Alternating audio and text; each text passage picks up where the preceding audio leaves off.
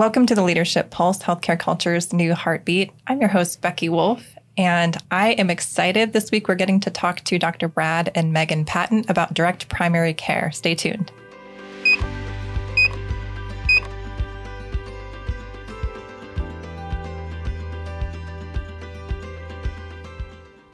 Doctors Meighan and Brad Patton are board certified family medicine physicians in Hudson, Ohio. They're a husband and wife team who have a direct primary care practice, Acropolis Health, offering comprehensive family medicine services in a uniquely private and comfortable setting. Dr. Brad's clinical focus is men's health, while Dr. Meighan focuses on pediatric and women's health. They have a passion for preventative care using a proactive approach. They partner with individuals and families to guide healthy behaviors, which leads to happier homes and stronger communities. Learn more about their practice at www.myacropolishealth.com. Dr. Brad, Dr. Mel- Dr. Meighan, welcome to the podcast. Thank you. Thank you. It's good to How be are here. you both doing? We're good. Great. Thanks so much for being on the podcast. I really appreciate it. I'm excited to talk about direct primary care. Uh, but before we start that, I usually start the podcast off with asking one question to all of my guests. Um, so, if there is one thing you could shout from the rooftops you want everyone in healthcare to hear about leadership, culture, or just healthcare in general, what would that be? I think that, we think that right now the best thing for everyone to know is you have options. You know, wherever your entry point is for any of those um, sectors, you have options. Physicians, patients, uh, employees, administrators. There's never been a time uh, like now where people have been so disconnected, seeming from one another or uh, the system within which they get their care or the place that they work. And so having people uh, understand that there are options now, we feel like is the best thing for everybody to know. Uh, empowering people to know that. Yeah. Yeah. Yeah. Anything you would add, Meighan? Yeah, that we were talking about kind of like the biggest thing that sort of drove us to doing this model of care is the feeling of that we didn't have options at the time. And as soon as we learned about something like this, the burnout seemed to sort of start to fizzle, um, just knowing that there were options out there for us. And so now when we communicate with our colleagues and hear the the struggles or talk to patients and hear the struggles the biggest thing whether they do exactly what we're doing or not is just let them know you know you have you have options and second opinions and whatever so Yeah. Yeah, I think that um, feeling that feeling of trapped is what leads a lot to burnout. You know, you've had a, a number of guests on that have talked about burnout Yeah. and how to, uh, you know, how to optimize outcomes in healthcare.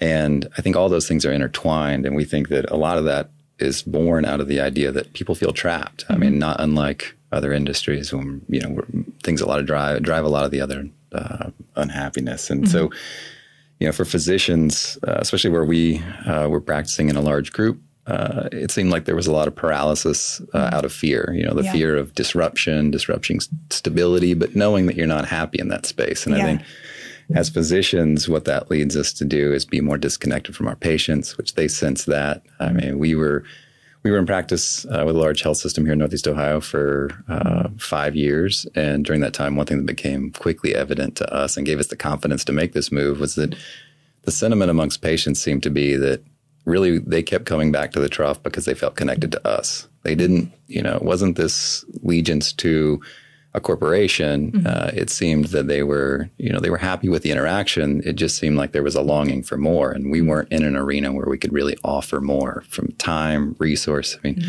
your clinical background, I'm sure you have a, a deep understanding of those limitations. Yeah, Uh, absolutely. And I love that you highlighted the lack of hope. Like hopelessness is what leads to burnout, and the cynicism that comes along with that, and not feeling connected to patients, exactly like what you said. So let's get into direct primary care. So, why did you choose that? Why did you choose that as your option to open a clinic and practice that way? So Brad and I used to joke when we were starting our careers um, that we would open a practice. A lot of our family would kind of joke like, "Oh, Patton and Patton," and we sort of tucked it away as probably not possible, just given the fact that, like at the time, not knowing about the direct care model. Your only option to open a private practice was to try to negotiate with insurance companies, and you just can't compete with the big health systems. And then in, in Northeast Ohio, where we decided to settle down, that it just did not seem possible. Um, we don't have like a big nest egg to start a you know a practice like that. So when we learned about this model years before we decided to take the leap, um, it basically just it we couldn't get it out of our minds is, is the idea of it. So knowing that it worked, it has worked for close to a couple decades um, in other parts of the country. Um, seeing where we live, there's like Brad said, a yearning for this something different, um, a better connection, just different options. We essentially just knew that this was the answer, this model um, above like we explored concierge practices that were asking for, you know, like partners and things like that, but it just wasn't exactly what we were trying to deliver. We wanted it to be affordable for like just kind of average person in our community rather than what concierge is. A lot of people get ask us this question, what's the difference between concierge and direct care? And the biggest thing is that we don't bill insurance. So we have eliminated that factor of sort of like a headache and like what requires more staff and things like that to take care of.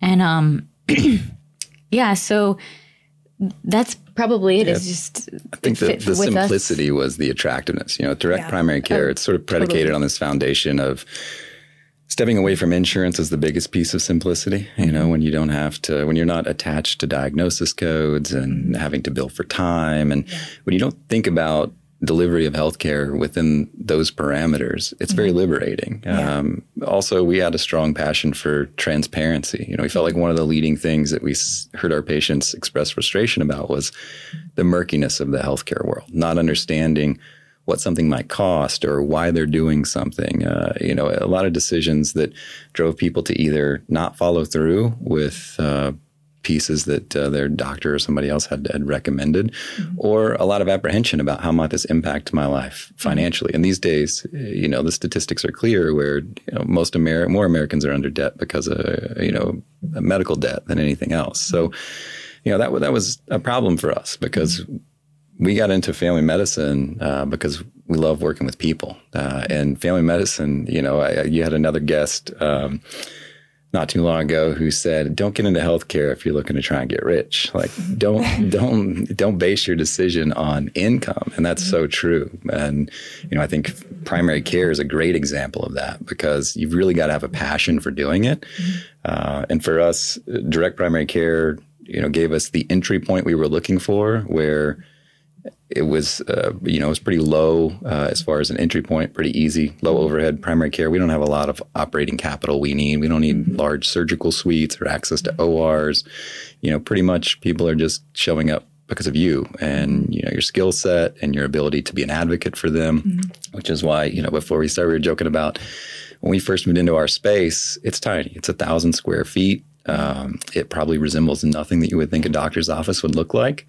And we love it that way because when people come in, they often refer to it feeling like they're coming into our home. And to mm-hmm. us, that's there's no greater compliment than that mm-hmm. uh, because you know that's that's the kind of comfort we really want. Their initiation, their initial point of contact, they yeah. want that feel because I mean, anybody that's been in a medical setting can relate that mm-hmm. you walk in, it's it's it's unnerving. Yeah. Uh, I mean, it's un, it's typically sterile. There's not a lot of identity. There's a very systematic process to it. But we also want to be clear that as direct primary care doctors, we're not. Um, you know, sometimes there's this thought, even amongst our patients that followed us from our prior practice, that you know, we're out to kind of um, tear down the machine. And mm-hmm. it's definitely, you know, we, yeah. we find that we just want we people. with the machine. Yeah, well, yeah, we want people to feel like mm-hmm. um, whatever your interest or your priority is, find your entry point, but be confident that if you're unhappy in whatever your setting is, mm-hmm. there's an opportunity for change. But that change won't come without you know realization and, and sort of taking that step. Uh, but I think that goes with any industry and any mm-hmm. any aspect of our lives. You know, we're looking to to make change. Yeah. And I love like your willingness to explore just opportunities. And it sounds like the direct primary care was the thing in the back of your mind you just couldn't shake. Mm-hmm. And like the relationship you were building with your patients was the most important thing. Yeah. Um, can you tell me specifically about a patient or a couple encounters that you've had that have been like, we made the right choice? we made the right choice from walking away from traditional healthcare and doing something different? For sure. Yeah. I mean, I have a, a patient that Meg and I were talking about this, this question before. And, you know, one of the biggest pieces in getting into direct primary care is having the time with your patients, the time to really get to know them, get to know them on a much deeper level, comprehensive aspects of their life that affect uh, their decision making and, and how you, their health trajectory goes. And there was a patient that I worked with in our uh, previous setting for the bulk of our time there, so four to five years, and we really struggled to make a lot of progress on some pretty basic uh, foundational health issues. And within the first year, you know, we're not even uh, we're ten months into our practice now, and uh, this this person was one of the first people to onboard with us.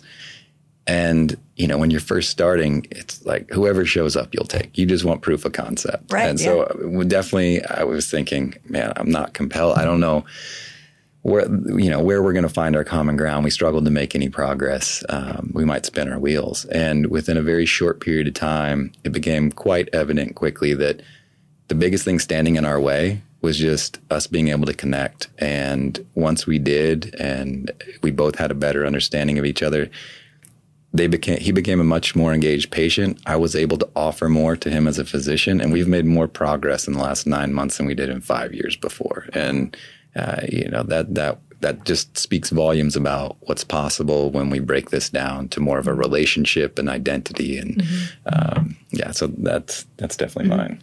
Yeah. Yeah. Overall, I think um, I, I, can't. There's not like one huge case that you know confirms why I did this. It's more like when we have when we take a new patient and they are asking us, um, "Could you please take care of my family member, whoever my you know daughter? Would you be willing to take care of my whoever sister?" Um, and just kind of like the repeated sort of um, trust in us in their closest family members, you know? Um, and that goes for like, you know, when we were at UH, it's just a little bit different here because you're really, I mean, this is, this is a different concept for people to sort of jump on with us, you know? Um, so there's like that confidence in, again, like we said, our sort of just the connection we have with our patients, what we're, you know, willing to do for, for them. And now some of the barriers and boundaries we had before, we don't have as far as, um, like how we communicate with our patients, the, you know, sort of direct way that we can communicate with them. Um, yes. Yeah, I mean, Dr. Steineck did a great job in the mm-hmm. times you've had him on about, you know, he's uh, in their, with their group, uh, mm-hmm. you know, they work in kind of like a, ha- a capitated mm-hmm. model, but yeah. so the, the incentive structure is different. It's actually, I would say, arguably more similar to what we have, where, yeah. you know, your incentive is really trying to maximize the patient's outcome. To take the best care of the patient. Yeah, really yes. ownership of the patient, ownership over the outcomes. Mm-hmm. And we feel like, you know, our model is a little bit even more of that because mm-hmm. uh, the patient is paying out of their pocket resources to us. And we have plenty of patients in our practice that budget for our practice. Right. So it's not just disposable income, it's it's intentional income that yep. they're using to to be a member of our practice. And we take great ownership of that. You know, we we really want people to feel like they're getting value uh, for what we're offering. Mm-hmm. And yeah, like Meighan said, when when they recommend us to a family member or would even consider us for taking care of a family member, it tells us, you know, that's the greatest um, uh, that's the greatest confidence they could show us. Uh, right. You know, a compliment yeah. we could get is, is that word of mouth. And so far, it's it's rung true because we've not done. Uh, arguably any advertising since we mm-hmm. started, and uh, we've grown at about the maximum rate we could. Uh, we can accom- we could accommodate. It's just mm-hmm. the two of us. Yeah. Um, so mm-hmm. yeah, we've it, it's it's worked out quite well. That's yeah. exciting. Yeah. It's resonated. That's sure. amazing. The situations I think that make me feel sort of um, the like a renewed sense of, of vitality for being you know a family medicine doctor is like, um, you know. Like again, we had seen people. A lot of them followed us. Um, we vaguely knew their background. There's only so much time we could really focus on their home life and like their barriers and things like that. And um, when we you know i'll see a patient like that who for instance i'm thinking of somebody who has um, ch- a child who's disabled and spouse is away oftentimes for work or whatever and she you know like had a situation that was essentially like urgent to emergent and um, she just was like so thankful that i she could text me and i called her and took care of something that should be just by common sense able to be taken care of without the boundaries of you know that we had to work in um, within, and um, took care of the problem in like two days. And it was like that was awesome. You know, I do have to like you know we constantly have to create boundaries because it could get easily we could be like i'll just come to your house like it's so it's yeah. so like and like it feels so good to be able to have like no not no boundaries but like you create your boundaries right. you know yeah so that's uh yeah one of the things we talk a lot about uh, is uh, the the reflex time you know in a, in a big healthcare system there's a there's chains of command and so you're not able to as quickly adapt mm-hmm. uh, and adjust workflow processes or operational processes as maybe you when you you know when you identify it in real time. And you know, I think for us, uh, you know, everybody's industry changed when COVID hit, but that was a big eye opener for us when we realized that, wow, we've got to quickly adapt to try and be available for patients, and it showed us how important that was to people when we were willing to think outside the box to get in touch with them. Whether in the early days it was just FaceTiming them, um, you know, just being on the phone with them, yeah. anything to stay connected to them. And in our current practice, where there are no limitations. We can adapt it as we see fit as we go and adapt it to the needs of our patients. It's great. It's just like Meighan yeah. said, the, the, balance of not creating the prison that we left, you know, yeah. or that, that's that idea, the concept yeah. of, yeah.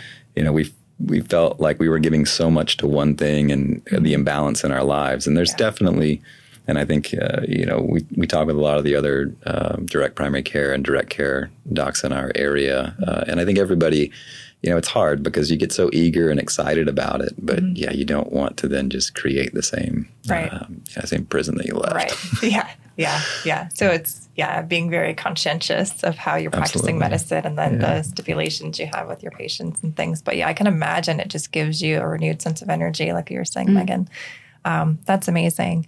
So, one question I have too so, preventative care uh, mm-hmm. that you offer, what does that look like? Because that's not traditionally offered in a family doctor's office, right? right. So, I yeah. don't know, honestly, very many family doctors that offer much preventative care. So, tell me about that. What's it look like? Yeah. We have this discussion with a lot of potential patients who are interested in their questions. It commonly is, would you be able to do my yearly physical? Is like a per verbatim question. and I yeah. have I have to, you know, reserve myself and say, you know, and explain how it works now that we have time and we don't, we can talk about things that your insurance company doesn't necessarily have to agree is important to you, you know, to be able to bill it so that I do have time to talk to you about it. Yeah. Um, so prevention is that like it's an ongoing discussion pretty much every time I connect with somebody, I'm doing some sort of prevention mm-hmm. of chronic disease. We're making sure, you know, cancer screenings are up to date and things like that.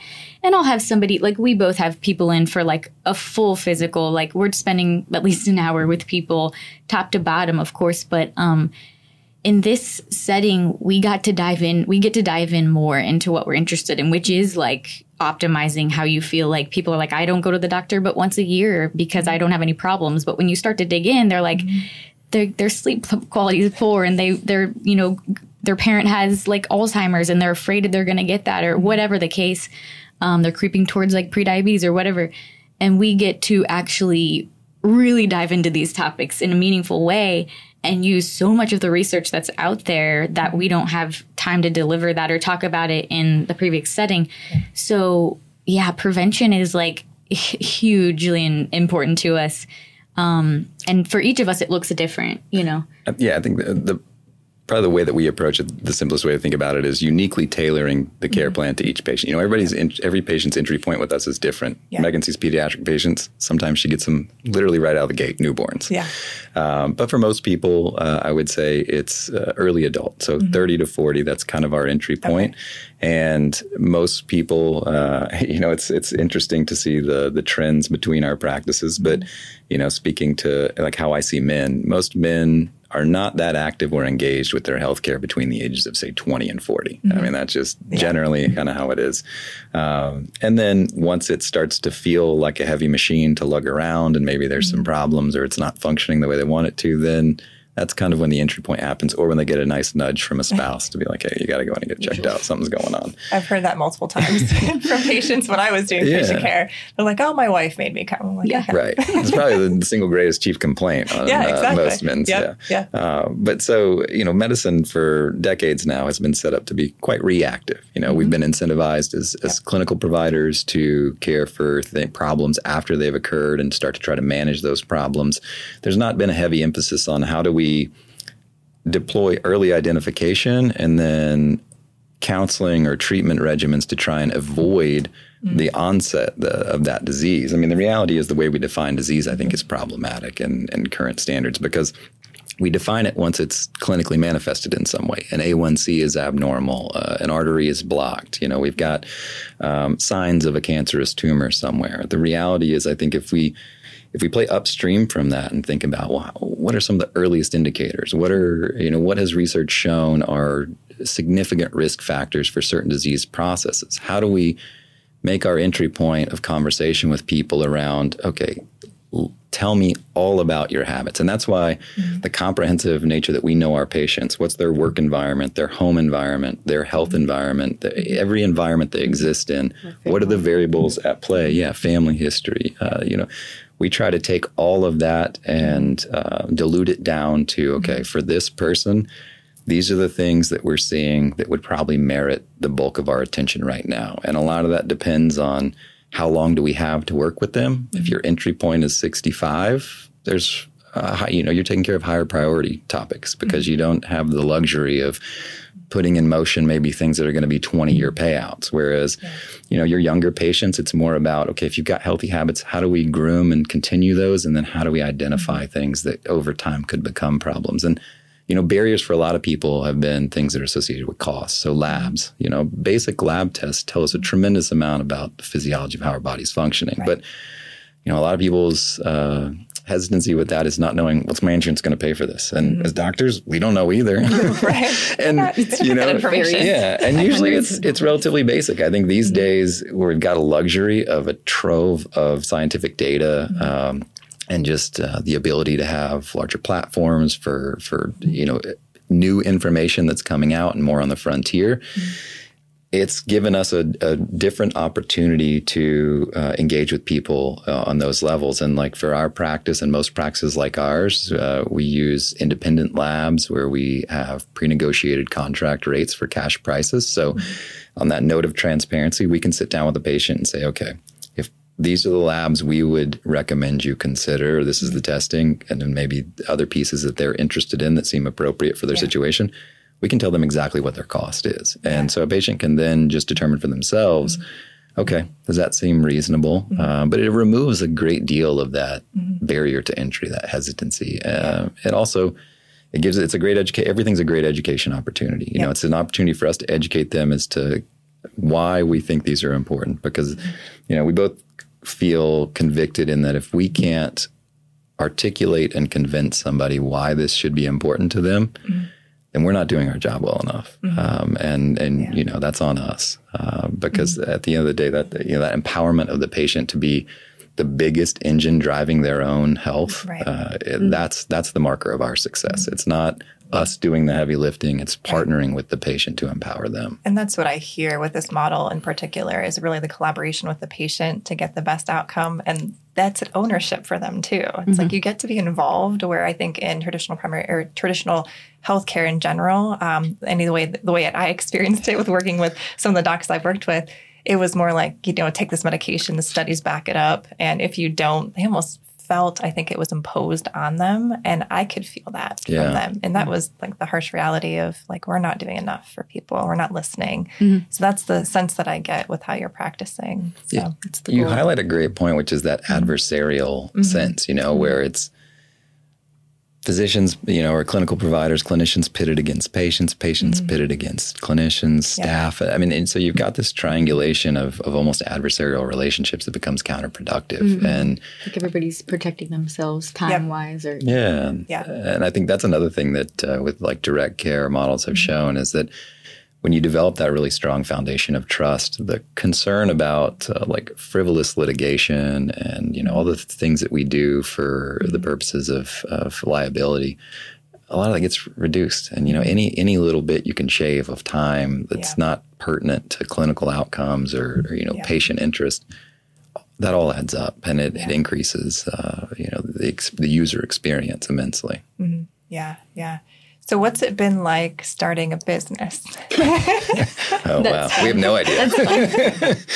Uh, that we know literally. uh, yeah. Well, there was a fog that I had while we were starting our business of like postpartum. So a lot of the things that we when we when I was done when I had the, a baby last year, my time that I could commit to developing the business like accelerated. So we were sort of dabbling as much as we could after work and at night and things like that.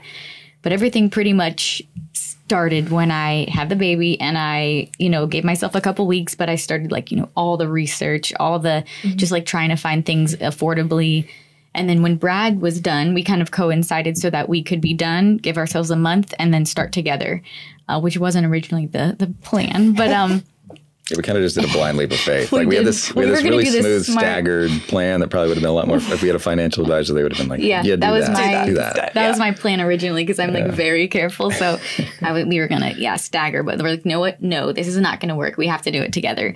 Um, but anyway, so uh, where was I going with that? Well, The- so yeah, I, for us, I think it's like knowing yourself too. For us, we knew that to be honest, we were we were a couple that we kind of needed there to be no going back. Like we mm. needed that band aid to be off, and that way all of it was forward. You know, we talk Yeah. with a lot of people that that worked into their own practice, especially mm-hmm. on their own in like a direct care space, and a lot of people stagger it with the remaining fully employed with a health system or and but what that you know obviously mm-hmm. leads to is division of your attention and so not being able to devote all those resources to it mm-hmm. which you know everybody's situation is different but for us we almost it's, it's almost luxury we didn't know what we didn't know Yeah. until we got rolling. Um, but it also was a you know true to form and, and for our theme.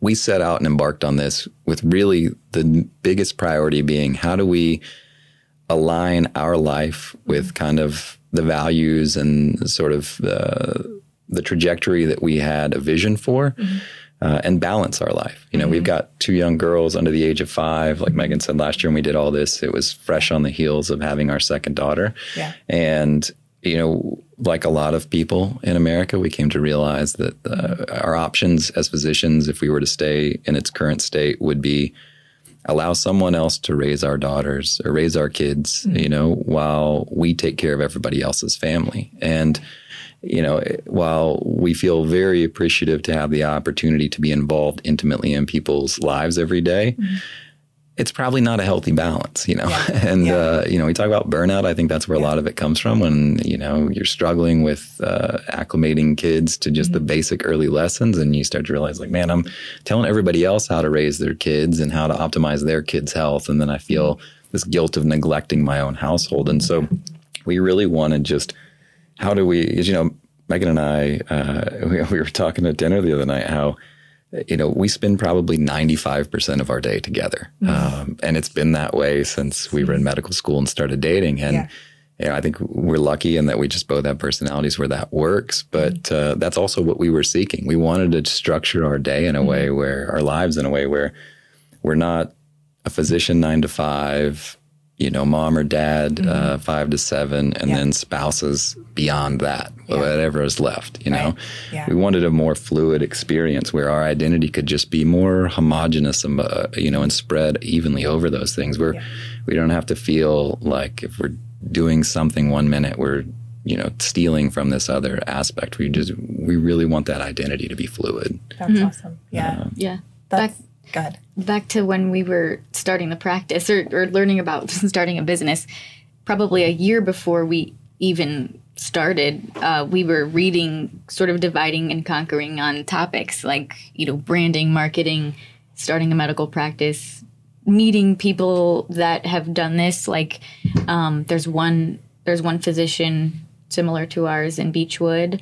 Um, and she was very helpful. There's another one in Fairlawn. She's very helpful. So there's been such a good community of people like this supporting us. And um, everybody kind of shares information in this model. Yeah, that's what's been great it's too. been You know, very open, you were yeah. in large scale medicine for a time. It's not. I wouldn't consider it collaborative. You know, it's very siloed, and um, again, that's almost adversarial too, where Mm-hmm. colleagues, um, you know, it's challenging. And so, one of the biggest things we were impressed with is once we started demonstrating interest in this and reaching mm-hmm. out to some doctors that were already in this space Yeah. how open source it is. I mean mm-hmm. you know when you're talking about practices that generally have maybe five to 700 patients mm-hmm. uh, per doctor instead of 3000 or you're just gobbling up as much as you can no longer does it become a game of okay well if this patient's seeing you that's one less patient that i can see. Instead it all shakes down to again, patients come to you with intention. You know, people are.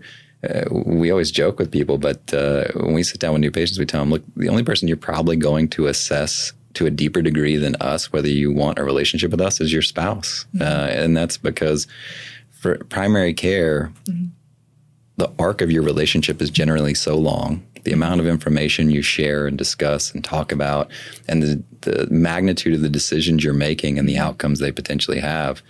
The only thing that rivals typically is, is you know your spouse when you're talking about major financial or mm-hmm. you know other Family decisions. decisions mm-hmm. exactly Yeah, absolutely. Yeah. and so, you know, I know a, a, we know a big part of this podcast and what you do is talk with people about culture, uh, mm-hmm. and a lot of that is you know corporate culture. But we feel like you know culture across the board, the culture in your home, uh, you know, our own pers- pulse, personal culture. Like these are pieces that I think we we've got to remain mindful of too. And I think if you know if, if these things are kind of in order, then it will translate to the culture being positive and these other aspects as well. And certainly, it's seemed to be the case for our practice. I know that for both of us, we're better parents, we're better spouses. I'd say arguably better physicians um, in this healthier culture environment that we're currently in. Yeah, gosh, what a great way. We're going to wrap up, but man, that was a great way to tie a tie a bow on that. But yeah, everything that I hear about the way you're practicing, it's really collaborating with your patients. It's really the best outcomes you can get for them,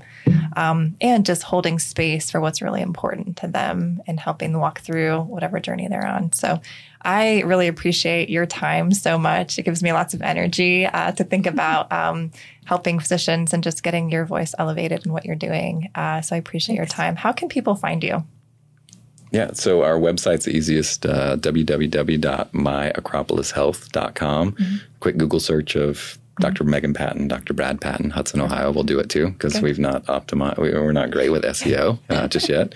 Uh, but thank you so much for the Yeah. platform too. I mean, this has been incredible. We're, Yeah. you know, avid listeners of your podcast as well. So thank um, you. we appreciate the opportunity. Yeah, absolutely. Thanks again. And thanks for joining us on the Leadership Pulse.